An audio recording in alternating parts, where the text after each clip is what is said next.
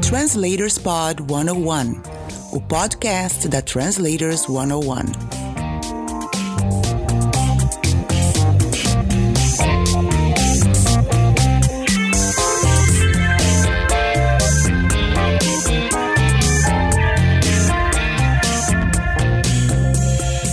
Olá, eu sou o William Casemiro. E eu sou a Carol Beroni. Você está ouvindo o Translators Pod 101, o podcast semanal da Translators 101 com dicas e informações sobre o mundo da tradução e interpretação. Vamos aos assuntos de hoje, Carol? Vamos lá! Convidada. Hoje minha conversa é com Amanda Moura, professora, tradutora, revisora. Tudo bom, Amanda? Tudo bem, William? Olá, pessoal. Um prazer estar aqui com vocês. Seja bem-vinda. Muito obrigado por aceitar o nosso convite para falar um pouquinho sobre seus cursos, sobre a sua carreira. Aliás, vamos começar por aí. Como foi o início da sua carreira?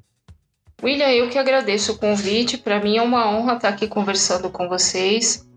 É, gosto muito de manter esse contato né, com as pessoas sempre que possível, porque trabalhar com texto, enfim, trabalhar home office, às vezes é muito solitário, né? Uma atividade muito solitária. Então, agradeço o convite. E respondendo a sua pergunta, eu comecei a minha carreira de, de tradução depois de um tempo. É, na verdade, eu já tinha feito algumas coisas que não tinham nada a ver com o texto em si, né? Uhum. Então, eu comecei a trabalhar com 15 anos e eu era estagiária da Sabesp. Na época, eu cursava técnico em processamento de dados, que era assim o curso do momento, né? Era aquela coisa da informática que tá chegando no Brasil, Isso, né? Me lembro disso. Era febre, né? Uhum. E eu, assim, sem, eu é, encantada, né, por aquela magia dos computadores também, que eu sempre gostei muito, assim, de...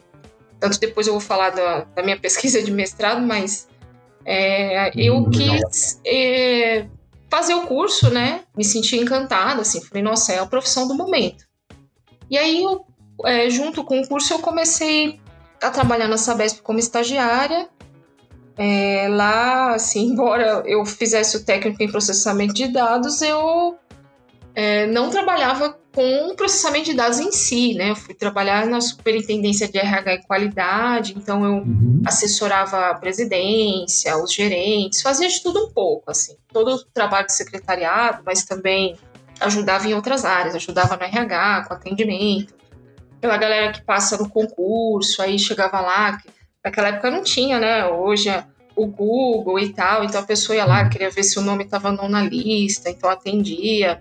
Tinha que ir ao local para saber se você foi aprovado. Isso, exatamente. E aí formava aquela fila, era ali na Avenida do Estado, né? A gente ficava atendendo as pessoas, assim. E, e era legal até você ver, assim, a reação. ao- quando a pessoa ficava muito contente, tinha via que passava, assim, você, você vibrava junto com ela. E quando não, você ficava triste junto, assim, né? E, e aí fiz de tudo um pouco lá, assim. Foi uma experiência de um ano e pouco, mais ou menos.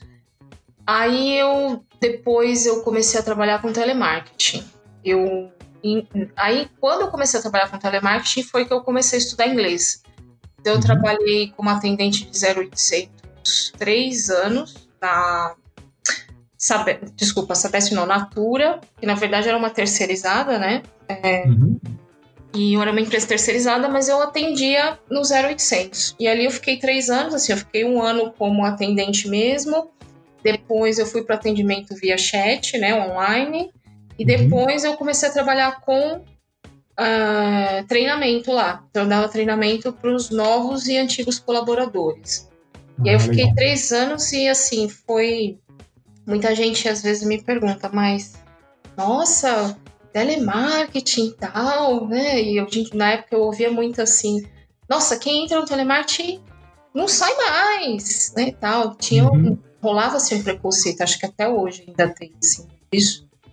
E, e assim, toda vez que me perguntam assim, qual foi a experiência que você mais aprendeu profissional? Eu não tenho dúvida de responder que foi o telemarketing, porque ele me ensinou assim, você tem que ter um jogo de cintura tão grande para lidar assim com pessoas de diferentes idades, diferentes escolaridades, diferentes lugares do Brasil. Então, é, você atendia assim pessoas que moravam muitas vezes em lugares que o correio não chega, né? E ela queria revender, por exemplo, é, queria se tornar uma, hoje eles falam consultora, né? Ela queria ser uma revendedora da Natura e ela não tinha endereço. Então, assim, você tinha que ter um jogo de cintura muito grande. Não só dessas questões mais técnicas, mas até emocionais também, né? Tinha cliente que ligava super estressado e você tinha que atender, assim, né? Manter a calma e seguir os procedimentos. Então foi uma experiência muito legal. Tinha um roteiro para você seguir e aí você tinha que se manter nesse roteiro? Na verdade, a Natura ela não trabalhava com o script na época, não uhum. sei como que é hoje, né? Mas ela uhum. era assim, ela não era a favor de telemarketing com script, né? Então ela gostava que, é, que claro, a gente tinha uma, um, a, gente, a gente chamava lá não de script, de script, mas de procedimentos. Então a gente tinha um, alguns procedimentos para cada caso. Então, por exemplo, a cliente ligou com reação alérgica. Você tinha uma sequência de perguntas que você tinha que fazer para saber qual era o encaminhamento que você ia dar para o caso dela. É, a, a, o cliente ligou porque quebrou a válvula do desodorante. Então você tinha os procedimentos para defeito no produto. Mas a gente não tinha um script assim mecanizado. Falar tal coisa, é, fazer, ler né, na tela. Eu lembro até que muitos clientes, eu lembro até de. Você me fez lembrar agora de um atendimento que a cliente disse assim: Eu não quero falar com você, parece que eu estou falando com uma máquina e aí eu, eu expliquei assim para ela, e não era, né? É porque de tanto você repetir. É, exatamente. E de tanto você repetir aquilo, porque você já, imagina, muitos meses falando aquela mesma coisa, parecia que suava meio uma, uma máquina mesmo, né? Mecânico, né? Exatamente, ficava muito mecânica a fala. E aí eu lembro que eu expliquei para ela e no final ela até deu risada assim comigo, né? Falou, nossa, mas como que você aguenta ficar aí o dia inteiro? Aí eu falei pra ela, não, isso não é o dia inteiro, são seis horas. Nossa, seis horas assim e tal. E então era muita. É, quando eu falo do jogo de cintura, não só em relação ao público, mas se você tinha metas, né? Então, Sim. você tinha um número de X de atendimentos para fazer durante o dia, você tinha o que a gente chamava, não sei se se chama ainda hoje de TMA, que é o tempo médio de atendimento. E eu, como eu falo muito, eu, eu tinha, meu TMA era horrível. Né? Exatamente, meu TMA era horrível, assim. E, mas, assim, nunca, isso nunca me foi cobrado, assim, no sentido de, pô, você tem que atender mais rápido e tal, não. É, atende aí no seu tempo, tranquilo, tanto que depois eles me colocaram no, no treinamento, né? Uhum. Mas assim, nunca. Ainda bem que é, não, eles, isso não, é, não foi um fator assim de. Ó, nós vamos te te cortar porque você fala demais, né? Mas tinha pressão da fila, daquela coisa. E aí, tanto que depois eu fui pro chat, fui, assim, crescendo, entre aspas, lá, né?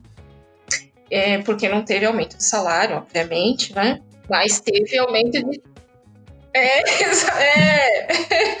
Foi um crescimento, sim, porque as aspas. É, foi um crescimento só de, de responsabilidade. Exatamente, total. E assim, uma evolução é, que você traz assim para várias experiências suas, né? Não só a, a profissional.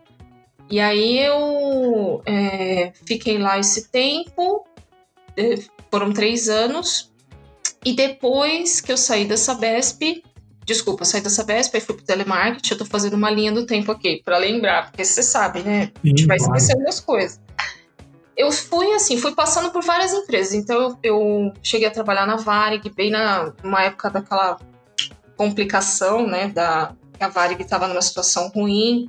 Uhum. Trabalhei no atendimento lá, fiquei pouquíssimo tempo, mas nesse meio tempo eu fui estudando inglês. Então, é, que eu meu trabalho, né, usava a renda do meu trabalho para estudar inglês. E aí eu fui estudando porque ainda não tinha, assim, é, queria muito é, entrar na faculdade, mas eu ainda não tinha as condições para isso, né, financeiras. Uhum. Então eu fui me aperfeiçoando, eu fui estudando inglês, fui estudando espanhol, foi que eu entrei, depois da Varig eu entrei no CNA, eu comecei a trabalhar como monitora lá, e nesse meio tempo eu fui continuei estudando inglês, estudando espanhol, É, aí, quando eu saí de lá, eu fui para Camargo Correia, eu fui recepcionista lá, trilingue, e aí foi quando eu já ingressei na faculdade, que é, eu fiz a Unibero, né? Fiz letras, tradução e interpretação. Legal, você também é cria da Unibero, conheço muita Sou gente. cria boa. da Unibero, uniberiana, saudosa. Unibero, né? É, eu escolhi o curso assim porque eu já gostava muito de inglês e muito de literatura. E eu olhei a grade curricular e assim me apaixonei. Eu vi que tinha uma carga de linguística muito forte. Eu já tinha assim um namoro assim também com a linguística, Uhum. é, apesar de conhecer pouco, muito pouco naquela época ainda, né? E aí eu escolhi dentro, ainda na Unibero, ainda não trabalhava com tradução. Ainda é, Estava vindo da, da área de. Você estava dando aula, ou melhor, você estava É, eu, eu dei CNA, aula, né? sim, dei aula no CNA, aí depois do CNA eu, eu ainda, é, aí eu fui trabalhar como recepcionista trilingue, na Legal. Camargo Correia. Trilingue. É, trilingue, aí eu, mas na verdade assim, eu falava mais espanhol lá do que inglês, porque a Camargo Uhum. ela tinha, mantinha relações assim com os países da América do Sul, né, Uhum. e tinha muita obra em Angola também. Então lá eu fiquei um ano e pouco, porque infelizmente a área é, ela foi assim, se fragmentou lá dentro da empresa, né? ela foi sendo absorvida por outras áreas. Poderia ah, ter ficado lá, mas assim eu achei que não ia ser tão interessante na, naquele momento, assim, porque ah, o que eles me, me propuseram lá na época para trabalhar na, numa outra área, mas eu Falei, não, não- sempre inquieta assim, né? Falei, não, não Uhum. prefiro buscar outras oportunidades, né? E aí dá, eu tenho até, eu tô até olhando aqui pro, pro crachá da Camargo Corrêa que eu achei assim, Caramba. você acredita? Eu achei no meio de tava essa coisa de do coronavírus e tal. Eu já vinha fazendo umas, umas limpezas no, no armário e eu achei esse crachá. Eu falei, meu Deus! É, E aí eu, enfim, eu saí de lá, deixa eu, aí eu fui trabalhar num, é, fui cobrir férias de uma recepcionista que também era, assim, ela era meio secretária recepcionista, né? Uhum. do Deutsche Bank. Aí eu fiquei no Deutsche, assim, um período curtinho também, que foi cobrir licença, né? Aprendeu alemão também? Banco alemão. Se eu sei alemão? É, aprendeu alemão também, não? Ah, não, não, nossa, quem, quem me dera. Não, mas assim, acho lindo, uma, uma coisa que eu gostaria de fazer ainda na minha vida. É, e também aprendi muito lá, porque assim, essas empresas grandes, você você lida com gente de todo lugar do mundo, você lida com trâmites, né? Diferentes, Uhum. é, totalmente diferentes, assim, da que a gente vive no nosso dia a dia, né? Então, uma série de é, acordos, reuniões, visitas, é, até essa questão de hierarquia, tudo isso exige assim, um jogo de cintura muito grande, né? Sim. E lá no, no Deutsche eu fiquei um tempo e, e tudo isso eu, e nesse meio tempo, estava cursando a faculdade, né? Aí você estava E- fazendo era tradução ou era letras? Tradução. É, então, o, o curso lá é letras, era letras com bacharelado em tradução e interpretação. Legal. né? E aí, depois do Deutsche, eu fui para um, pra um outro banco, aí começou a onda dos bancos. Aí eu fui para o Credit Agricole. Uhum. Aí lá é um banco de investimento, né? Trabalhei como recepcionista também, acho que quase uns dois anos lá, e nisso já estava chegando perto do fim da faculdade. Mas eu ainda não sabia muito bem o que eu queria fazer. Porque, na verdade, William, eu entrei no curso de tradução, Hum. ah, eu não entrei assim, eu quero ser tradutora. Né? Eu entrei porque eu me apaixonei pelo curso e eu sabia que eu, eu não queria, assim, dar aulas eh, de ensino fundamental, ensino básico, assim, né? Eu não, não me via com esse perfil. Então eu falei, bom, eu vou fazer um curso que eu gosto e depois eu acho que vai me trazer aí oportunidades que vão me agradar. né? Até então eu estava voltada para a área de secretariado, porque era uma carreira que eu vinha construindo, né? Passando por essas empresas, assim. Sim. E aí o que acontece? Eu, eu, eu passei pelo Deutsche, aí fui pro Credit Agricole, tô fazendo um, uma digressão aqui. Aí do Crédit Agricole, eu, aí foi o período que eu saí do Crédit Agricole, foi quando eu me formei na Unibero. E aí eu entrei num outro banco, eu entrei no Tribanco, assistente de diretoria, trabalhei lá um ano mais ou menos também. E aí foi quando eu, eu me vi assim entre um divisor de águas. Eu falei, agora eu tenho que tomar uma decisão, porque eu não estava feliz sendo secretária. Assim, é, lidava com pessoas maravilhosas, mas eu uhum. sentia que não é isso que eu quero, né? E aí eu fui, é, comecei a pensar, bom, mas o que, que eu posso fazer então? E até então, é, eu falei aqui que eu não queria ser tradutora, e na época da faculdade, quando eu, eu fazia os exercícios, né, cursava aquelas matérias e tudo, adorava o curso, mas eu não me via, não me imaginava fazendo aquilo. Para mim era uma tarefa assim, nossa, é muito difícil, eu nunca vou e conseguir. É, isso, né? é, assim. Eu... É uma visão perfeita da coisa. É difícil Exatamente, mesmo. é isso. é isso, né? É, porque é um. Eu, eu vi um autor comentar em algum lugar, não me lembro agora exatamente qual, que é um trabalho, é o maior desafio da mente humana é uma tradução, né? Porque as, as conexões que você tem que fazer, é, buscar memórias, o próprio trabalho de pesquisa, você esmiuça o pensamento no máximo, né? O seu, o seu o limite máximo da coisa, né? Uhum. Tanto que você sai assim do, do trabalho do texto exaurido. Muitas vezes, Sim. você fala, nossa, parece que sei lá, você ficou assim três dias, três noites acordado, você, você sai num nível de cansaço e de desgaste muito alto. E, e aí eu, naquela época, eu falei, não, eu imagino, vou traduzir. E aí um amigo meu uhum. é, da faculdade, ele já traduzia para editoras. Quando, na verdade, quando eu saí do Tribanco, eu, eu fiquei. Eu saí de lá, assim, porque realmente não, não tava conseguindo mais. E eu fiquei um período desempregada, pensando, e agora? O que eu vou fazer? Eu estou formada. Eu já tinha a intenção de ingressar no mestrado quando eu saí da Unibero. É, na verdade, eu, eu, conheci, eu ganhei um, um, um, livro na época da faculdade que se chamava Análise Crítica do Discurso. Uhum. Ou Análise do Discurso Crítica. Acho que era Análise do Discurso Crítica. E eu me apaixonei muito por aquele livro. E, e aí, coincidentemente, neste mesmo semestre, começou a disciplina de análise do discurso na faculdade. Eu falei, nossa, meu, eu quero ser analista do discurso, né? assim, adorei muito, muito, muito a área. E foi aí que eu comecei a pensar no mestrado, porque eu via que não existia, assim, especialização na área de análise do discurso, né? Mas nível mestrado, então eu já saí de lá decidida que eu ia cursar o mestrado, só não sabia quando, porque teria que me preparar psicologicamente, financeiramente, né? O tempo que demanda e tudo isso. Então, nesse período de desemprego que eu saí do Tribanco, eu fiquei é, buscando algo é, para ganhar vida, né? Eu falei, e agora? O que, que eu vou fazer? E aí, um amigo meu, ele já traduzia para editoras e ele fazia home office, tudo. E ele falou para mim: Você já pensou em traduzir? Aí eu falei, nossa, você é doido. Imagina, eu não tenho perfil para isso. Eu não. Não, você tá louco.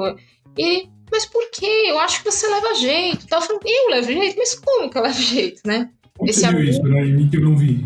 É, onde, onde você viu isso? Tá, tá doido, né? Esse amigo é o Maurício Tamboni, ele hoje ele, ele fundou uma editora com o Luiz Fernando, que também é um amigo nosso, que fez a Unibero também, né? Nós fizemos juntos. Ele, eles fundaram a Ponto Edita, que é uma editora independente, né? Uhum. E ele, ele disse assim, ó, vamos... Por que você não faz um teste? Eu falei, eu vou fazer um teste? Eu vou passar vergonha. Ele falou, vamos fazer assim, eu vou pegar um livro que eu já traduzi e eu vou te mandar umas páginas e você traduz. Aí você vê como que você se sente. E eu vejo o que, que você fez e aí a gente vê e tal. E eu tava assim, tava desempregada, né? Uhum. Bom, ah, vamos ver, né? Como é que, como é que eu me saio aí? É, aí eu produzi. Isso aí é muito interessante de se, de se fazer, né? Você, é uma dica que eu dou para as pessoas. Uhum. Ah, você quer saber como é que você se sai em tal área? Pega o original, não pega a tradução, faça a sua tradução e compare com a tradução do profissional para você ver como é que tá. Aí você Perfeito. vai saber como é que tá a sua. É um, olha, se você vai na, vai, se você tá indo bem por aí. Exato. É. E a tradução, você sabe bem disso, né? Ela é prática, assim, o tempo Sim. todo. Então eu pego, por exemplo, o primeiro livro que eu traduzi, eu leio ele hoje, eu falo, nossa, hoje eu faria, né? Eu falo, nossa, hoje eu faria muito diferente. Pois é. Quem nunca, né, William? Nós, né? Todos nós, qualquer coisa que você pega, eu não, não faço parte literária, faço só textos técnicos, mas com certeza, com certeza, de vez em quando aparece um texto que eu dou uma olhada e falo, ah, é. Fiz um, como é que eu cometi um negócio desse? Exatamente, é super natural isso, né? É, eu, eu, ouvia muito isso na faculdade, assim, duas coisas que eu ouvia muito na faculdade que eu vim entender na prática. Primeiro, o tradutor, ele tem que, ele tem que ser bom, claro, naquela língua que ele está traduzindo, né? Então, você traduz do inglês, tem que ser bom em inglês, você traduz do japonês, tem que ser bom no japonês, mas ele tem que ser três vezes melhor na língua de chegada que é o português. Sim. Tem, tem que ser muito bom em português e tal. Eu lembro que na época da faculdade aquilo até me chocava, assim, um pouco, né? Eu falava, mas como assim? E eu fui entender, assim, perfeitamente, porque traduz, traduzir é redigir. É você ser redator, né? Tanto que eu tenho colegas que são tradutores que hoje eles dizem assim: eu, eu sou do inglês, mas, por exemplo, se eu for falar inglês hoje, eu não, eu não já, assim, já traduzi há anos, mas eles falam, eu nem me imagino falando inglês, assim, ele é, o, ele é um exímio leitor de inglês, né? Mas hum. é, o, o, português dele, com certeza, é, assim, muito, muito, muito bom. Então, é, é muito natural isso, né? E a gente vai entendendo na prática, mas voltando lá à questão da, do meu amigo, ele me deu essas páginas para traduzir, e aí eu traduzi, e ele leu e ele me deu um feedback. Ele falou: Senhora, é, eu acho que você é uma tradutora. E aí eu falei: Não, sou mesmo. Não, né, gente? Você é uma tradutora, legal. é uma revelação para você. Exatamente. Aí ele, eu falei, mas. E assim, eu, eu vi que durante o processo eu gostei muito de fazer. Eu me senti bem. Eu falei, puxa vida, né? Por que não? E aí eu, eu, já eu tava num, num, período assim complicado, assim, eu, eu não conseguia trabalho, eu não tinha intenção de voltar para empresas em si, assim, né, para ambientes corporativos, assim, né, no sentido de administração e indústria e tal. E aí eu falei, bom, acho que eu vou me arriscar nisso daí, vamos ver o que que dá. E aí eu comecei assim a, a para continuar pagando as contas, eu, eu comecei a revisar é, trabalho acadêmico, dei aula uhum. particular de inglês para muita gente. E aí, nesse meio tempo, o que, que aconteceu? Eu acabei dando aula para uma pessoa que trabalhava dentro de editora, dando aula de inglês. Aí você uhum. fala, bom, aí, aí começou tudo e tal, né?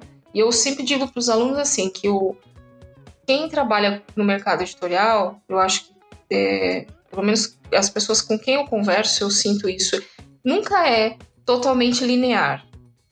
Aliás, nem totalmente, nem nunca é, sabe? As uhum. coisas não acontecem assim numa sequência. Ai, que bom, então agora eu traduzi esse, então logo que eu entregar esse vai me vir outro, e aí ele vai me mandar tal coisa. Não. É, não funciona. Não há essa assim. previsibilidade, né? Exatamente. É.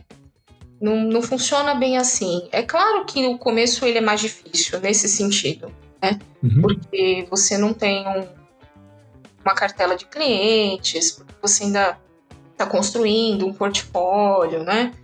Mas sim, é sempre assim. Eu não conheço um colega, assim, um amigo que não me diga isso, né? Que fala assim, olha, eu tenho sempre trabalho. Tem algum momento ali que ele fica é, sem saber ao certo se vai ter ou se não vai ter, quando que vai vir esse outro trabalho, né? E isso foi é. para você uma grande dificuldade? Porque para mim foi das maiores dificuldades da carreira, de engrenar a carreira, foi isso, a, a falta de... Eu, tava, eu, sempre trabalhei como CLT, uhum. né? então depois de tantos anos em CLT, você fica naquela, né? Pô, peraí, mas dia tal tem que cair o pagamento. Que pagamento? Exatamente. Como é que eu vou pagar o, o, os famigerados boletos, né?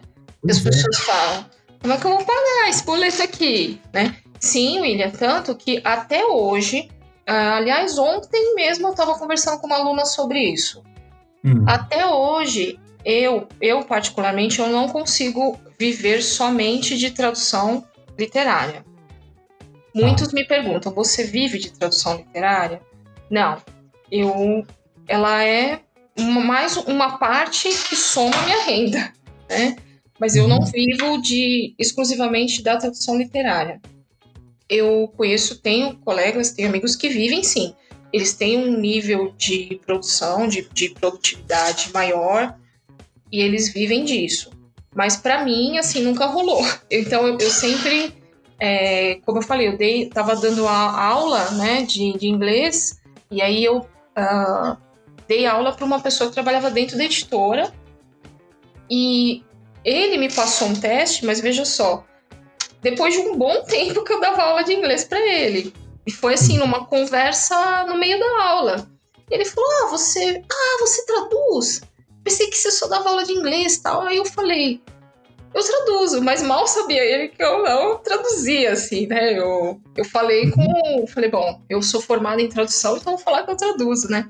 Mas que bom, mas... né? Se essa pessoa estava dentro da área editorial, ela sabe que não é todo tradutor, não é todo professor que é tradutor, né? Exatamente. Talvez eu tenha passado por isso. Eu, quando eu digo que sou tradutor, hum. o pessoal me pergunta: ah, legal, e quanto é que você cobra a aula? Que aula? Nossa, sempre. Sempre. Tanto quando eu falo para as pessoas que eu sou tradutora, elas dizem assim: ah, é, você. Ups. Muito, quando eu digo que para algumas pessoas assim, quando eu pergunto o que você faz, eu sou tradutora, e aí a pessoa, ah, quanto você cobra aula de inglês? Quanto você cobra? Aí eu, não, eu sou tradutora. Ah, você dá aula online e tal? Eu, falo, eu dou aula online, mas não de inglês. Ah, mas então de quê? E você trabalha também? Você é tradutor e você trabalha também? É. Isso, oh, isso é. Não, sim, entendi. Você traduz, mas o que você faz? Ah, como, é que você, como é que você vive? Do que, é, que você é, vive? Exatamente, é. Mas isso, é, isso é bem comum em várias áreas, né? Eu lembro quando eu fazia aula de música, o meu professor sempre ele falava, poxa, eu digo que eu sou, sou batista, que eu sou professor de, de música, e as pessoas perguntam, tá, e você trabalha com o quê? Como eu trabalho com o quê, meu amigo? Eu já falei. Eu sou, professor de música, caramba, né? É. Claro. É, e é, é curioso isso, né? Sei lá, uma coisa que tá meio estigmatizada, parece. Ah. Falta de conhecimento, né? É, e aí é responsabilidade nossa, né, como profissionais, de deixar isso mais claro, né? Sim, Olha, com certeza. É, Aliás, eu trabalho... acho, eu acho que hoje, assim, a gente tem muita coisa legal acontecendo que colabora para fortalecer a nossa categoria, né? Uhum. Então, por uhum. exemplo, essa sua iniciativa, translators, a, os barcamps que acontecem, os encontros. Uhum. Eu acho que a categoria ela vem se unindo conquistando muita coisa legal. E, e isso é importante, é muito importante, porque você. A questão não é só dar visibilidade, né? Mas a questão da valorização mesmo, do trabalho, do, do reconhecimento não só monetário, mas de entender, olha, é uma profissão sim, né? Como é, é, é arquiteto, como é médico, professor. E o que acontece muito da, da nossa visibilidade é, é, ela acontece no erro. Isso, Isso. me dói. Me dói muito. É. Ah, olha, o fulano errou. Ué, e daí que ele errou? Peraí, ele errou mesmo? Nossa, eu... Errou? Ah, com é, certeza. Ontem eu estava conversando com os alunos do curso de legendagem da Estrada, da Dilma Machado e da Sim. Débora e da Natália. Uhum. E aí é, eu estava comentando com eles, né? A pessoa fala inglês, e está assistindo a, um, a algo legendado.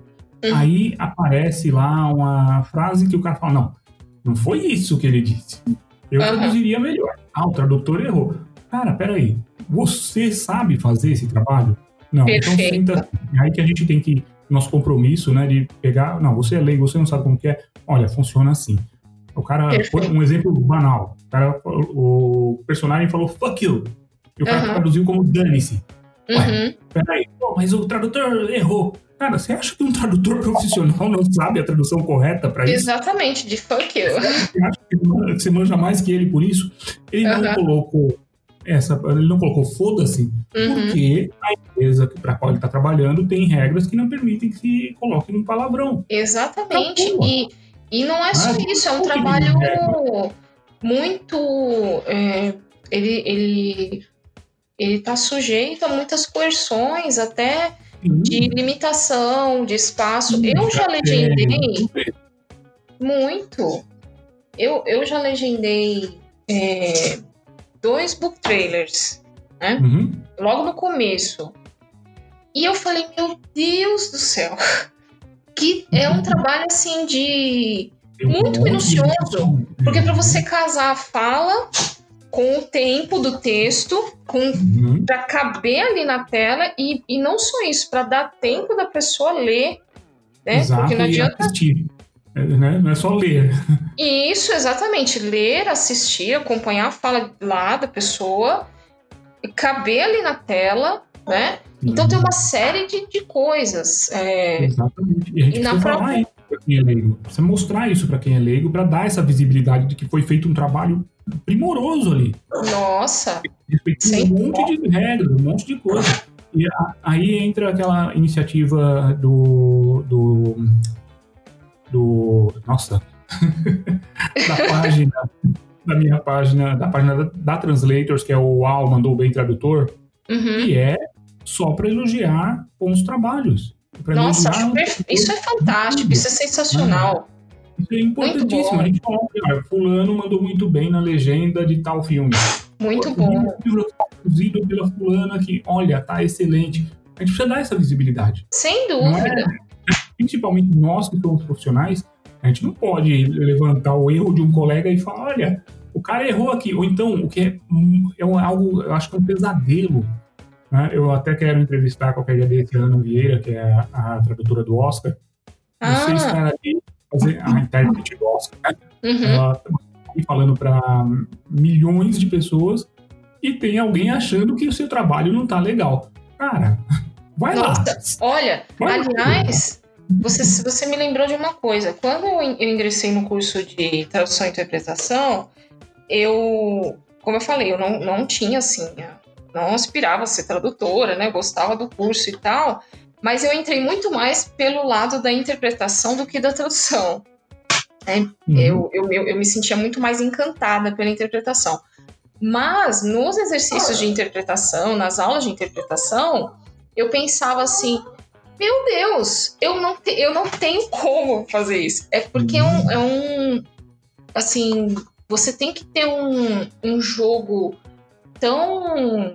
é, tão forte ali com a pessoa que tá falando, com o tempo, com organizar o pensamento, não se perder, não. Nossa, é uma coisa assim, é um, eu acho que é é um treino absurdo. É um treino muito, absurdo. muito, Eu vejo muito assim. filha tá fazendo curso de intérprete, eu acompanho algumas, algumas partes cara, é muito difícil, é muito trabalhoso. E aí imagina, aliás, deixa eu corrigir aqui que não é Ana Vieira, é Ana Viana, que fez a interpretação do Oscar. É, a pessoa tá ali exposta, né? Fazendo um trabalho primoroso e você Uhum. encontra colegas que vão falar mal do trabalho. Pô, faz favor, né? Vamos ser, Exatamente, colegas de profissão, né? No mínimo, vamos ser éticos. Não, não, não critique isso em público. Você achou que está Exatamente. ruim? Ok, você faria melhor? Aprenda com o que você achou que ela fez errado. Exatamente. Então, e esteja lá no lugar dela, né? Naquela pressão que ela tá. lá no lugar dela. É, né? porque do sofá de casa, claro que a gente faz uma opção melhor. Muito mais confortável, né? Você É. que você não vai fazer na mesma hora, você vai parar. Não, peraí, deixa eu pensar aqui. Não tem essa Claro, de deixa eu pensar claro. aqui na interpretação. Tem que tá exatamente. pronto, veio o treino, né? E Então, toda a questão do, do é, é tempo, é prazo, né? Uhum. Imagino que quem lida com legendagem tem isso. Então, ah, o filme vai ser lançado e tal. Então, é, tem muitas questõezinhas aí, né? É sério, imagina séries. Exa nossa, Todo dia, um- todo dia não, toda semana tem um episódio novo sem e dúvida. ali Sem ah, dúvida. ralando É, é- não. é- é muito. É, é um trabalho muito minucioso. Muito minucioso. E, e falando assim da, daquela questão do, do, do meu ingresso e tal, né? Que eu traduzi as páginas e tal, e depois eu dei aula para para essa pessoa que trabalhava em editora, e aí ela me passou um teste e, e falando um pouco assim dessas agruras aí, né, da tradução, ele me mandou um teste que é assim, um trecho de, do livro Jack o Estripador Uhum. para eu traduzir, né? E também foi assim, foi uma coisa muito doida, porque era um livro extremamente pesado, né? Então, assim, estômago dilacerado para lá, uma mão para cá. E eu falei, nossa, não, se eu passar nisso, eu realmente estou preparada, né? Porque foi muito delicado. E aí eu passei, assim, eu fiz o teste, passei e falei, bom, então agora deslanchou, né? A minha carreira agora, então, nossa, sou tradutora. E não foi bem assim, porque, como eu falei, nada é linear. Eu passei no teste, aí levou, assim, coisa de uns meses para ele me mandar o primeiro trabalho. Aí eu fiz esse primeiro trabalho.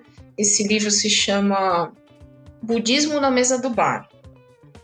E eu Uhum. gostei muito de fazer aquilo, porque era uma época que eu estava começando a fazer yoga. Então, assim, eu casava muita coisa, né? Que eu estava aprendendo com a prática, com o que tinha ali no livro, prática de meditação, os asanas e tudo mais, né? E, e nesse meio tempo, William, assim, eu continuei dando aula de inglês, eu continuei revisando material acadêmico, aquilo que eu falei, para ir somando ali a, a, a renda, falar, não, eu tenho uma fonte de renda agora que é isso. Então é um pouquinho daqui, um pouquinho dali. Eu, assim, o segundo livro, ele veio mais de um ano depois para eu traduzir. Mais de um ano depois. Imagina o desespero. E, e, assim, eu com certeza, nesse, nesse um ano, eu fiquei dando aula de inglês, como eu falei, fiquei revisando, e eu falei, bom, é, é o fim, né? Eu falei, não vou traduzir mais. Vamos É. com você na tradutora, e eles falam, pô, não sou mais. É, não, não sou, eu sou de formação, mas assim, não- né? Carreira curta, não? É, eu falei, bom, acabou, foi um livro e tchau. Foi só pra dizer assim, ó, não traduzi, né? E não traduzi na vida tal. Mas eu eu fui mandando currículo para as editoras nesse meio tempo. Fui mandando currículo, eu fui conversando com um amigo aqui, outro ali, eu fui participando de eventos, eu pegava um cartão de visita aqui, outro ali. Eu conseguia alguns testes de revisão, não passava nesses testes, né? Uhum. E isso é uma coisa que eu também gosto de falar para as pessoas assim. Até hoje eu não passo em testes. As pessoas Sim. elas pensam assim: ah, não, você já traduz, você não precisa nem fazer teste e tal. E não, não é assim, né? Eu- você continua é, tendo as suas limitações. Você tem um perfil que muitas vezes não é, é, favorável, não está de acordo com aquele cliente, com aquela editora. É, eu, por exemplo, sou uma, um- uma tradutora assim que eu, eu, eu crio muito meus textos, né? Não que eu invento, né? Isso aí também dá, um, dá uma, uma série aí, um 10 episódios de podcast aqui Ah, fácil. pra falar disso, né? Mas tem editoras é, que não tem esse perfil, ela gosta mais daquele tradutor mais conservador. É, tem textos que você vai ser mais conservador, claro, tem textos que eles não, não, não, não abrem, né? O, o original ele não abre esse espaço para isso. Eu Uhum. gosto, gravei, tô gravando né, um curso de preparação e revisão, e eu tô sempre citando com os alunos, comentando com os alunos, tô falando do Paulo Bezerra, que é o tradutor de russo, né? Acho que boa parte de vocês conhecem, assim, eu sou muito fã dele. E ele fala muito isso, né? Que a tradução de literatura, ela não é uma tradução conceitual, como é a tradução técnica. Ele mesmo começou com tradução técnica, né? E a história dele também é muito legal, assim, ele trabalhava com serviços gerais, né? Foi entrando, é, se não me engano, na área de mecânica, e foi ganhando experiência, enfim, hoje traduz assim, né? Traduziu muita literatura russa para a editora 34, traduziu Bakhtin. E aí você vê, poxa, mas ele veio de um. Um- olha de onde ele veio, né? E o que ele tá fazendo hoje. Mas enfim, ele fala muito essa, essa questão de você é, tra traduzir literatura não é traduzir. Você não traduz em blocos, né? Você não traduz é, substantivo por substantivo, advérbio por advérbio. É, não funciona assim, né? Então a, a, a, literatura ela tem um fiozinho ali que eu, eu embora essa seja uma palavra meio assim, fresca, mas não, não consigo achar uma outra palavra para definir isso, que é a tessitura, né? Principalmente a ficção. Então tem uma tessitura ali que se o tradutor não pega, o texto fica horrível, né? Perde o, o estilo, perde a graça, perde a, a o efeito de, os efeitos de sentido que tem ali. É, é isso que eu ia falar. O tradutor de literatura ele lida com efeitos de sentido, né? Uhum. É, mas eu estou fazendo esse salto assim para falar lá que eu fiz o teste do, do Jack Stripador, aí eu fiquei um tempo sem tradução e fui conciliando com as aulas.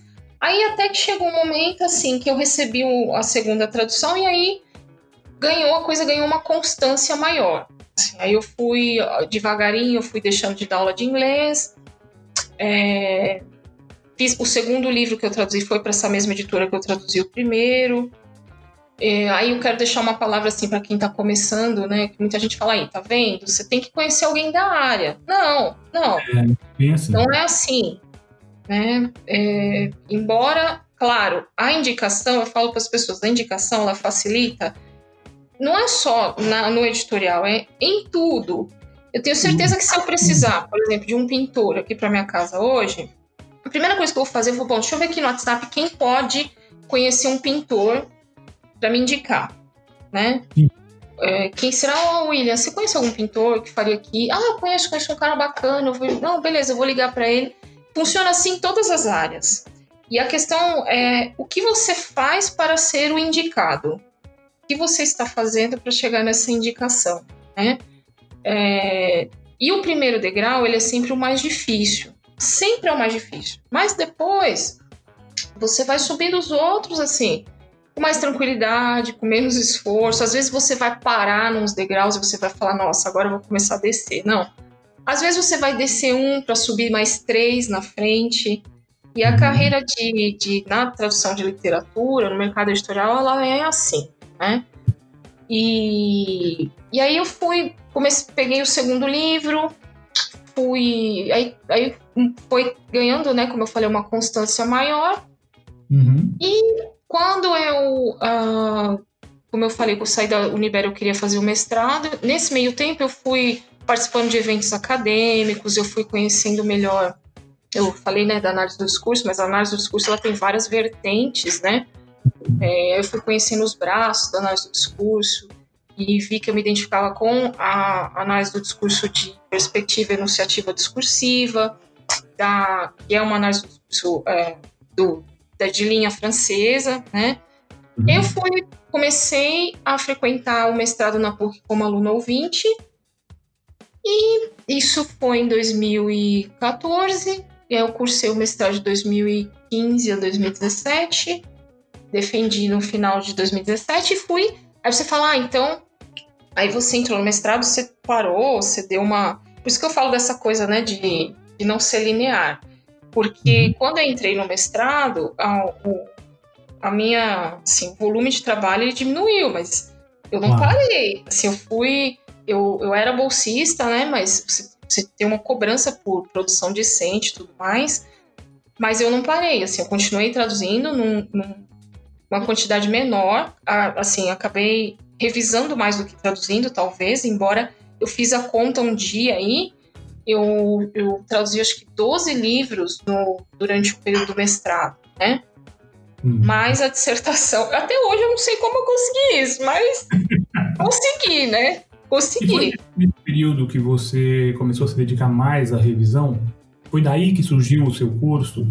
Ah, legal, William. Bacana você falar disso, porque eu estava falando aqui da, dessa questão do ingresso na área, né? Um, uma coisa também que me aconteceu muito de, desses clientes que eu tive, que eu tenho, eu com muitos eu comecei revisando e não traduzindo. Porque a uhum. revisão, né, se a gente pensar, o processo editorial, ele tem, vamos pensar um título traduzido, ele tem uma tradução Então é só um tradutor, ou às vezes o tradutor divide a tradução com, né, quando o prazo é apertado, quando a obra é grande, ou a, tradu a, desculpa, a editora ela seleciona dois ou mais tradutores, né, trabalhar naquilo ali. É, posso citar aqui como exemplo aquele livro, na época foi assim, um, foi muito é, comentado isso, aquele livro Fogo e Fúria, acho que é Fogo e Fúria, pela, foi lançado pela Objetiva aqui no Brasil. Eu lembro que ele saiu logo que o Trump assumiu lá nos Estados Unidos. Uhum. E ele tinha que sair muito rápido aqui no Brasil, né? Tinha que ser assim. Né? Eu lembro que eu pesquisei no Amazon em, em, em para comprar em, em, inglês, né? Eu falei, nossa, eu vi assim, acho que foi no Globo News a notícia do livro. Eu falei, nossa, eu vou comprar esse livro porque eu sempre gostei de estudar história americana, né? Uhum. Aí eu, quando no dia seguinte que eu entrei na internet, já tava lá assim, objetiva vai lançar o livro Fogo e Fúria. Eu falei, nossa! E aí, se eu não me engano, é um livro que tem quatro ou mais tradutores. Hum. E eu lembro que na época eu estava já dando umas palestras nos cursos e as pessoas me perguntaram: ah, o que você acha disso, de um livro ter quatro, cinco tradutores? Isso é um absurdo, isso e aquilo. Eu falo: não, não acho um absurdo, não acho, porque o regime de urgência da produção editorial hoje ele é muito diferente do que era lá atrás. Né? E vai exigir esse tipo de, de atitude da empresa, né? Claro, e, e, se ela não faz isso, ela perde a venda. Agora, o que eu acho um problema é esses tradutores não conversarem entre si durante o processo. Eu já dividi Aí, tradução não, e. Não acho, não. Claro, exatamente. Eu já dividi tradução, eu dividi uma tradução com um colega, é, o livro se chamava Simplesmente Acontece, é o Ivar Panazzolo, acho que é, falei certo sobre o nome dele. E era um livro assim, ia sair o filme e tinha que ser muito rápido, o livro era um pouco extenso. E a gente dividiu essa tradução, eu fiquei com a primeira metade, se não me engano, ele com a segunda, e a gente conversava o tempo todo entre a gente. Né, no Skype, porque era um livro que ele tinha muitas peculiaridades. Tinha um personagem que cometia erros de ortografia. Então imagina, se eu traduzo se eu faço de um jeito esse erro de ortografia e ele faz de outro, aí a primeira metade ia ficar de um jeito e a segunda metade ia ficar de outro. Padronizar o erro. Exatamente. Então, é, é, esse é o problema. Se a gente pensar, por exemplo, no livro acadêmico, ué, ele é escrito às vezes por três, quatro acadêmicos e ninguém reclama disso, Sim. né? Ninguém reclama. E nem muitas vezes não é assim uma coleção de artigos em que está bem delimitado. Olha, o artigo, o primeiro artigo foi a fulano, o segundo foi o cicrano. Não. Muitas vezes ele escreve junto, a gente tem livros de dois, três autores que os autores estão ali, é, se dão a ver ali no meio do livro, sem estar é, explicitamente é, na, na, escrita ali a autoria, né? Então esse aqui foi o William que escreveu, esse aqui foi a Amanda que escreveu. Não. Então eu vejo um problema é, eles não conversarem entre si, esses tradutores, e o trabalho de preparação e revisão ele tem que ser muito acurado ali nesse tipo de livro, né? É um trabalho, ele é mais difícil. É, é fundamental em qualquer trabalho um bom, uma boa preparação e uma boa revisão. Mas nesse caso, dividido por vários tradutores, é muito mais. Muito, uma responsabilidade maior, um cuidado muito maior, um cuidado com a padronização, né? E claro, e aí, até na, nessa aula que eu gravei recentemente, eu comentei com o pessoal assim: é, o preparador ele também tem que tomar cuidado, porque ele, ele tem que respeitar o. Claro, ele tem o original para seguir ali como referência, mas ele também tem que respeitar o estilo do tradutor, porque o tradutor ele tem um estilo. Eu já revisei, já preparei e revisei livros de colegas. É, por exemplo, pegar um colega que ele é, gostava de virgular muito. O texto uhum. dele ele virgula muito. Eu sabe aquelas, aquele caso de vírgulas assim, todas as vírgulas que são opcionais, ele coloca, ele coloca a vírgula lá. e aí eu fui perceber. E, e, e veja, não é? E, não entendi. Eu adorei o verbo virgular. É, virgular. Existe, né? Existe. não existia, passa a existir agora. Estamos criando aqui, vamos. É. A língua não é viva? Estamos criando. Exatamente, claro, claro. Sobretudo na oralidade. Preciso dar mais um podcast aqui. Mas, enfim. é, vamos criar uma série aqui, né, William? E, e todas as vírgulas estavam certinhas. E aí eu fui percebendo que aquilo era o estilo dele. Então, uhum. no começo eu fui tirando as vírgulas, mas depois eu falei, peraí. Não, eu tô. Isso eu tô, tô, tô tornando um texto meu. Isso é dele, isso é uma marca dele. E aí eu deixei as vírgulas lá. É colocar o seu estilo, né? Isso é Exatamente. importante. É um trabalho é um trabalho assim, você parar para pensar, é um trabalho hercúleo mesmo, fazer preparação e revisão de texto é uma coisa muito profunda, muito profunda assim. E isso, sobretudo, isso, né? Sim, tudo isso. Eu explico como a pessoa pessoa que trabalha com preparação e revisão de texto, ela tem que ter sobretudo humildade, né? Uhum. É uma postura profissional em relação ao texto, é uma postura é, de respeito. Não importa se você está achando aquele texto bom ou ruim. Ele pode de fato estar ruim, ele pode de fato estar bom, mas você tem que respeitar, porque ele não é um, um o texto não é seu. Isso não significa que respeitar você não vai não vai, vai deixar de mexer no texto. Mas isso vai mostrar, você vai ter ali alguns pilares que vão balizar o teu trabalho. Então tá bom, então o texto tá ruim. Então o que eu vou fazer aqui, que eu posso fazer neste texto, para torná-lo melhor, sem transformá-lo num texto meu. Uhum. O, o que o meu cliente espera? Ele espera de fato que eu melhore esse texto, que eu corrija, que eu faça, é, enfim, muitas intervenções, uhum. ou é, eu vou mexer só no essencial. Então, ele já sabe que o texto está assim, ele já sabe que essa é a qualidade do texto. Eu vou é, corrigir acento que está errado, eu vou corrigir vírgula que está errado, eu vou uhum. colocar vírgula onde deveria ter e não tem.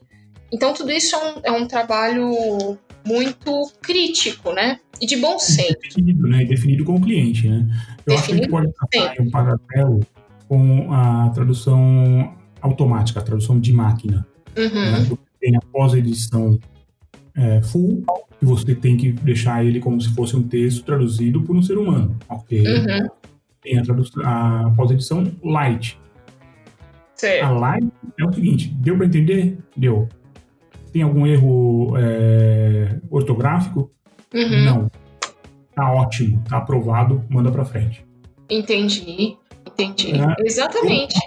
Um aí. Você tem níveis, né, assim, de que te, que te fazem fazer, te fazem é, tomar certas decisões, fazer uhum. certas escolhas. Você fala, não, isso é isso aqui, ou não, é isso aqui. E, e para mim, eu acho que essa é uma das habilidades mais assim complexas do, de quem trabalha com texto. É você saber assim, não, isso aqui não posso mexer porque isso aqui não sou eu, né? Esse texto não é meu. Uhum. E aí eu fui assim conseguindo muito, voltando um pouco para o que eu estava falando, eu fui conseguindo muita muito trabalho de tradução depois porque eu revisei muito reviso ainda, hoje um pouco menos, porque depois que eu fiz o mestrado, você me perguntou agora há pouco do curso, eu, eu, uhum. eu, ingressei no mestrado assim, porque eu gostava da área, obviamente, mas justamente por aquela questão que é, eu, eu queria uma outra possibilidade de atuação profissional, porque a tradução, é, como eu falei, assim, ela, ela é uma fonte muito importante para mim, mas ela nunca foi a única. E aí eu comecei a pesquisar, assim, comecei a procurar em algumas universidades, bati em algumas portas, mandei propostas de cursos para alguns lugares e levei mais nãos do que sim. É, levei alguns sim. Normal, né? É. Esperado, isso é sempre importante dizer para quem está em início de carreira. Uhum. Vai receber muito mais não do que sim. É assim muito mesmo. mais, muito mais, sabe? Muito mais. Não, é assim mesmo. Exatamente. É, aí eu, eu, eu, gosto de falar, eu até escrevo lá no meu blog assim, que eu bati em muitas portas, algumas frestas se abriram, né? Algumas fendinhas lá se abriram. E aí eu peguei e falei, bom, por que não construir a minha própria porta? Já que as portas estão abrindo. Né? Então, o que, que eu preciso para construir essa porta? preciso de madeira, preciso de cola, preciso de é, sei lá, parafuso, preciso de uma, uma fechadura, preciso da chave. E aí eu falei, eu vou construir a minha porta. Então, construí a minha porta, né? Como eu falei, fui bater em alguns lugares. Eu vi que é, dar aula na, na universidade, eu falei, bom, isso eu posso tentar um pouco mais aí, mas isso vai levar um tempo. Mas eu já tinha um, uma demanda de pessoas que me procuravam pedindo cursos. Eu uhum. comecei a, a, dar uns cursos é, por minha conta mesmo, assim, umas oficinas, umas palestras. É, eu lançava, né, assim, fazia o anúncio, a divulgação, as pessoas participavam maciçamente, assim, eu tinha lista de espera e eu me surpreendia muito, porque eu ia para os eventos e pensava assim, meu Deus, será que vai aparecer alguém? e, e, chegava lá, a sala tava cheia, né? E eu falava, nossa, que legal. É de organizar evento, né? Eu é, nossa, sim, é, é, é um, é um trabalho muito gostoso e muito, de muita responsabilidade, de muito detalhe, assim, né? Então, você tem que pensar em muita coisa ali. Você produzir uma horinha de evento, o tanto de trabalho, o tanto de horas, dias. Nossa, pensa, vamos pensar, vamos pensar um casamento numa igreja que dura meia hora. Quanta coisa você tem que fazer para aquela meia hora? Não é verdade? E então, assim, eu vi, eu falei, bom, então eu vou construir minha porta. E foi que eu construí a, a escola, que ganhou, assim, áreas de escola, porque, na verdade, eu comecei assim, deixa eu ver aqui se eu, né, se alguém se interessa tal. Eu comecei a dar cursos presenciais, tive muita adesão. E eu falei, bom, então eu vou fazer agora um curso online, porque eu tinha pessoas de outras cidades que me, que me procuravam para. Uhum. Mas desse tamanho, né? A gente precisa oferecer o online, com certeza. Exatamente, William. Acho que hoje, tudo que a gente for pensar na área da educação, você tem que. Não, não existe mais assim, ah, não tem o online, não tem o, o, o online, né?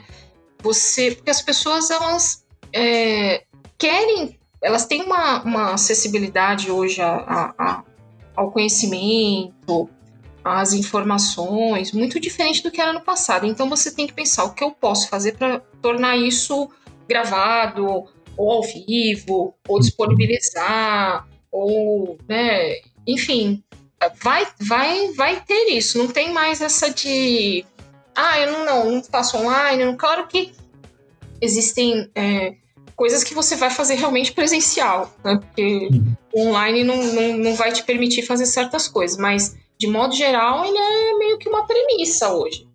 É eu, se eu fizer isso, eu tenho que pensar como é que eu posso disponibilizar isso online como é que eu posso chegar na pessoa que eu tô aqui em São Paulo, na pessoa que está na Paraíba, na pessoa que está no Amazonas, né? Uhum. Como é que eu posso disponibilizar isso e tal? Claro que a gente tem muita gente ainda no Brasil, embora não pareça, que não tem acesso à internet. Né? Uhum. Muita gente. Eu acho que a gente ainda tem que evoluir muito. E internet, a gente fala assim, até internet de, de qualidade, né? Porque até tem internet, mas muitas vezes não funciona. O sinal não chega. Eu tive um aluno que queria muito fazer meu curso ao vivo e ele não conseguiu, porque ele estava num, num, num, trabalho, ele trabalhava viajando, e lá na cidade onde ele estava não pegava a internet de jeito nenhum, né?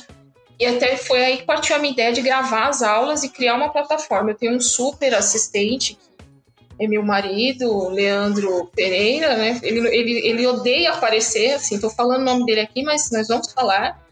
Ele é aquele tipo que não quer ficar atrás das câmeras, que não quer aparecer, né? Mas ele é, desenvolveu a plataforma, ele desenvolve meu site, assim, a gente está sempre fazendo as coisas junto, né? Mas ele é o, assim, o, o, braço direito, a perna, tudo, né? Ele grava as aulas, ele edita, ele desenvolveu a plataforma, ele, é, ele constrói templates maravilhosos, assim, né? Ele é muito bom em, em arte, tudo. E aí a gente foi caminhando. Então eu construí essa minha porta eu vi que os alunos é, eles vinham me procurar mesmo quando eu é, mesmo eu não estando em instituições, né? Se mesmo, olha, eu dou aula em tal lugar, não. Eles me procuravam, eu falei, bom, eu falei, eu não preciso necessariamente das instituições, mas dos alunos. Sim, você criou um nome, né? Você hoje tem um nome que chama a, o público. É, espero que sim. se, se o William falou, é porque tem. O William falou, é porque tem. Não, tem sim, sem dúvida alguma. Então, para a gente terminar, Amanda, eu já falei muito do seu tempo aí. Para a gente terminar, eu queria que você falasse um pouquinho sobre. É, você já deu uma dica legal para o pessoal, que é não desistir, né? Continuar, sempre bater em várias portas, né? Mas eu queria que você falasse é, sobre o que você recomenda a quem está em início de carreira. O cara começou agora, ele quer ser tradutor literário, uhum. né, na área editorial. Sim. O, o, que você recomenda? Você recomenda que ele bata nas portas dizer, não, eu sou tradutor, ou você acha que um caminho muito melhor, muito mais é, acessível é o da revisão, preparação, uhum. gradual, Sim. Né? E, e, aí onde é que entram, é onde entram os seus cursos também, que podem, com certeza, ajudar muito nesse caminho, né? É verdade, William. Olha, é, eu, como eu falei, né, eu, eu, conquistei muito cliente assim, começando com revisão. Uhum. O, o que eu gostaria de dizer para quem quer entrar nessa área é o seguinte: compreenda uma coisa que vai soar meio, pode parecer meio romântico e até clichê para alguns, mas assim, entre a semente e a planta, existe aí uma coisa no meio que se chama paciência e tempo. E o trabalho no mercado editorial, ele é muito isso. Você vai subindo um degrauzinho, aí depois você sobe outro, e você vai aos poucos é, chegando aonde você quer. O que separa a pessoa de que a, a pessoa que chega daquela que não chega? É a persistência. Eu comentei aqui com você que eu fiquei um ano sem traduzir um livro. Ali eu poderia simplesmente ter falado, ah, já era, deu ruim, como dizem por aí, deu ruim. Mas eu falei, não, eu vou, eu, eu uma vez eu vi uma fala da Moema Cavalcante, que é uma capista muito renomada, né? Ela faz capas maravilhosas super conhecida e tal, eu vi ela falando assim: olha, eu não sei se eu sou talentosa, mas eu sou teimosa. E eu me identifiquei tanto com aquilo, porque assim, teima, sabe? Mas é teimar sem ser inconveniente. E no meu curso eu falo muito. Eu acho eu, eu tento ensinar isso, né? Não sei se dá para ensinar isso, mas através da minha experiência eu tento mostrar para as pessoas: você pode ser persistente sem ser inconveniente. Uhum. E não desistir e compreender que muitas vezes você vai ter que levar a profissão com outras atividades. Os grandes tradutores que eu admiro, Paulo Bezerra, Caetano Galindo, Paulo Henriques Brito, todos eles, eles têm uma outra profissão além da tradução. Todos eles são professores, são pesquisadores, né? Então, é, muitos falam, eu quero viver de tradução literária. Então, pense assim, às vezes, porque eu acho que isso facilita a pessoa não desistir porque ela põe uma expectativa, às vezes, em, em, se tornar um tradutor e viver daquilo, que muitas vezes não vai corresponder com a realidade. Então, olha, eu traduzi esse ano, eu traduzi um livro, vamos supor, traduzi um livro, olha, legal, você está no mercado, seu nome está aí, você está traduzindo. É, você, você, tem outras atividades, mas você está traduzindo. É, e essa questão de iniciar com a revisão, de começar com a revisão, por que, que ela é bacana? Porque a revisão, é, o livro ele passa em média por três revisões, todo o livro, né? Ou assim deveria ser, como eu falo uhum. nos meus cursos.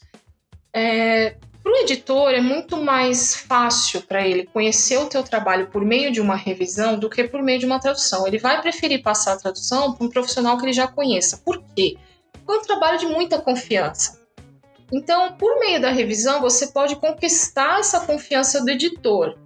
Então você vai se mostrando ali. Não é que você, ah, então eu já sei, vou pegar uma revisão de um, de um livro traduzido e vou apontar 500 mil erros. Vou falar que a tradução tá ruim. né? Não é isso, cara. Vou falar para ele, nossa, essa tradução tá, tá péssima. É, joga fora, aborta, me chama que eu sou bom. Não, é, o, é justamente o contrário.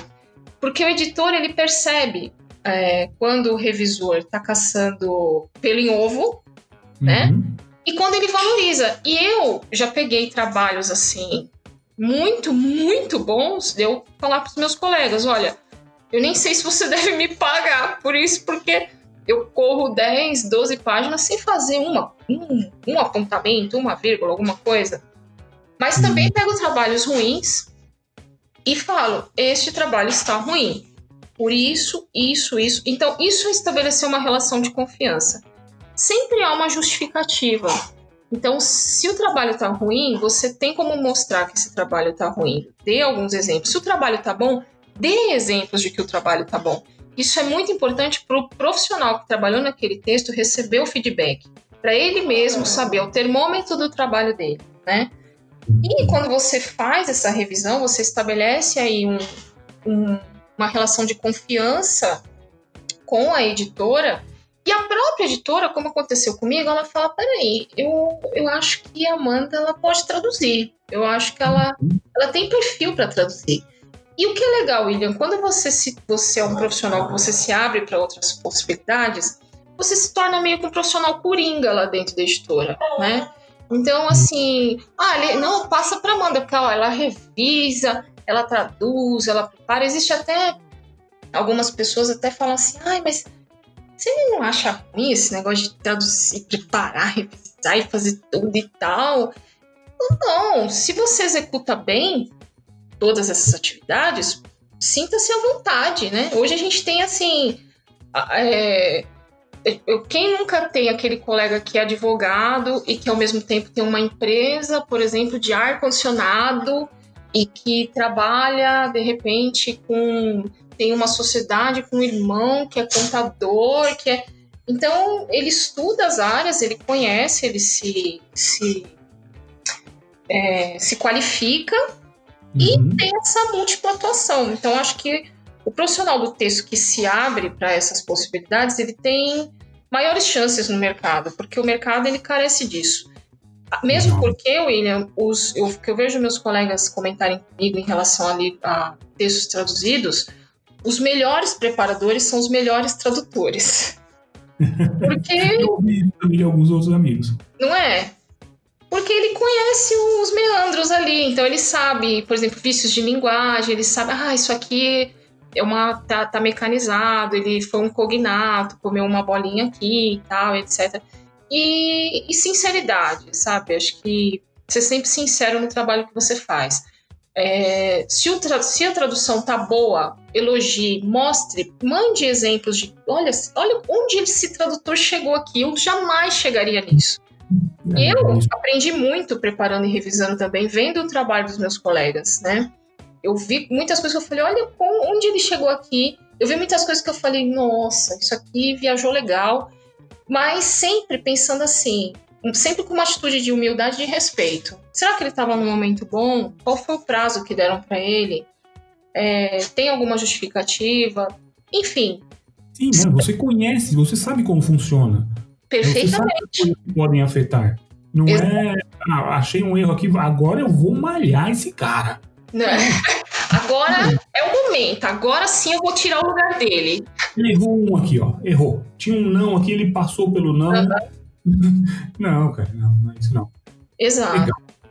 Amanda, muito obrigado. Muito obrigado. Foi ótima a sua entrevista. Eu adorei. Você falou. Ah, não, você me para porque eu falo muito. Ué, a ideia é que você fale mesmo. Olha, não me dá, não me dá espaço para falar que eu, eu falo, hein? Eu falo. Não será a única vez, tá? A gente vai conversar ainda sobre uma palestra sua, que eu acho fundamental. Uma palestra na Translators. Vamos. Nós vamos acertar isso direitinho. Né? É, você mora em São Paulo, né? Então. É em São Paulo, né? É em São Paulo, é. Uhum. é. Você mora em São Paulo, a gente faz ou presencial ou online. Bom, por enquanto, Ótimo. só online né, para quem estiver ouvindo isso mais para frente, nós estamos uhum. gravando durante a quarentena do Covid-19. É. Quando. Salve a tecnologia, né? Graças a Deus temos a tecnologia. Né? É. Então, é, aqui a gente vai marcar uma, uma palestra sua. Nós vamos conversar daqui a pouquinho, ou depois a gente conversa e vamos ver uma palestra sua. Já pode ir pensando no que você quer falar. E com certeza o que falar você tem. Né? nome no, na área você tem para passar para quem está no começo. E o melhor, você entende que é importante a gente é, orientar quem está no começo. Com certeza, William. Eu, eu, particularmente, eu gosto muito de desse público que está no comecinho, sabe? Nós precisamos, a nossa profissão não é regulamentada. Exatamente, exatamente. É. Ela vai puxar o mercado para baixo, não por maldade, mas Uhum. por ela não. Então nós temos que fazer esse trabalho, nós profissionais temos que fazer esse trabalho. Com certeza. Olha, é por aqui, é por ali, não vai aqui, que aqui não vai dar certo. Se você fizer assim, não vai funcionar. Não queima o seu colega que está queimando a profissão inteira. Exatamente, é. E, e você sabe que é- tem muito estigma, tem muita coisa assim em torno né, da nossa profissão. Tem a questão do ego. Infelizmente, Uhum. ainda tem mu ainda é muito presente, tal como o ramo acadêmico, né? Uhum, sim, ainda é sim. muito presente. E as pessoas pensam assim que ó, muitos né, ainda acreditam assim, ah, para ser tradutor você tem que ou você nasce bilíngue ou você vem de ah, é uma profissão que tem né, um prestígio, uma coisa assim, Sim. mas você vê a minha experiência e a sua, a gente veio né, de, de um outro mundo, assim, não é? Eu vi É. eletrônica, é, a gente procurou esse caminho e achou. né? É, sabe- agora eu tenho planos, viu, William, de fazer um podcast, você será meu entrevistado. Ah, legal. Nós vamos Eu também trocar. Eu também falo muito. Eu quero ser fale, fale à vontade. Fale, Ah, se precisar, a gente faz uma série. Ah, legal. E o que você precisar de, de ajuda com o seu podcast, estou à disposição. Né? Ah, eu vou te chamar, não tenha dúvidas, viu? Conhecimento é para ser compartilhado, não é para. Ah, eu sei, agora você se vira aí, não. Não. Uhum. Eu sei, ok, então vamos lá, faz isso aqui. Você disse, né? Você tem aí o seu marido que dá todo o suporte técnico, né? A gente troca umas figurinhas e a coisa Isso, funciona. com certeza. Pode contar comigo, precisando aí, ó, tamo aí. E aí a gente vai combinando. Aí tem várias coisas que dá para eu falar, enfim, tem vários. Eu acabei nem comentando da, da dissertação, né, do mestrado, mas também, assim, é porque não foi na área de tradução em si, né? Mas é, análise, e às vezes eles me perguntam o que é análise do discurso tal, é uma coisa bem bacana também. Uma hora a gente pode falar sobre isso também. Tem tudo a ver com o texto, embora não pareça. Né? Uhum. E, William, olha, super obrigada, assim, não tenho palavras para agradecer mesmo, de verdade. Para mim é um prazer estar fazendo parte disso, é, de ter recebido os alunos, assim. Tô, tô muito contente mesmo, agradeço de coração, vou divulgar bastante a marca, acho que você merece um trabalho muito legal, muito bem feito, muito bem estruturado.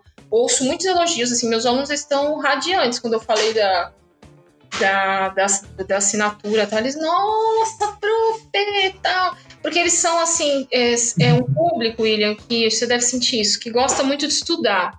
Sim, Então, é muito fácil, né, você, você manter eles ali com você, porque eles adoram estudar, eles querem, é, tudo que tem sobre conhecimento, eles querem saber, eles palestram, tudo, eles fazem tudo, assim, sem preguiça, sem... Estão sempre pedindo mais, então eu acho muito legal, assim, eu acho que você vai ter um futuro aí bem legal pela frente, acho que isso vai crescer, e conte comigo aí que precisar para isso, tá bom? já estou escutando. Em breve vamos ter então uma palestra sua. Beleza, tranquilo. Bom, Legal, Amanda, muito obrigado. Eu que agradeço, William. Precisando de qualquer coisa aí, me chama. Legal, a gente vai compartilhando e vai aprendendo um pouquinho mais. Como falo para os meus alunos, meu mote é compartilhando, aprendemos muito mais. Sim, sem dúvida. Quando você ensina, você está aprendendo muito mais. Muito, muito, muito. Legal, Amanda. Tchau, William. Tchau. E como diria certo personagem, por enquanto é só, pessoal. Estaremos de volta na semana que vem com mais um episódio do Translators Pod 101. Até lá! Tchau, tchau, pessoal. Esse programa só foi possível graças aos assinantes premium da Translators 101. Para ter acesso a todas as nossas palestras gravadas, todos os nossos eventos, presencial ou online, pense em se tornar um assinante visitando translators101.com.br. O custo é extremamente baixo e você terá acesso a conteúdo que certamente ajudará na sua formação como tradutor ou intérprete.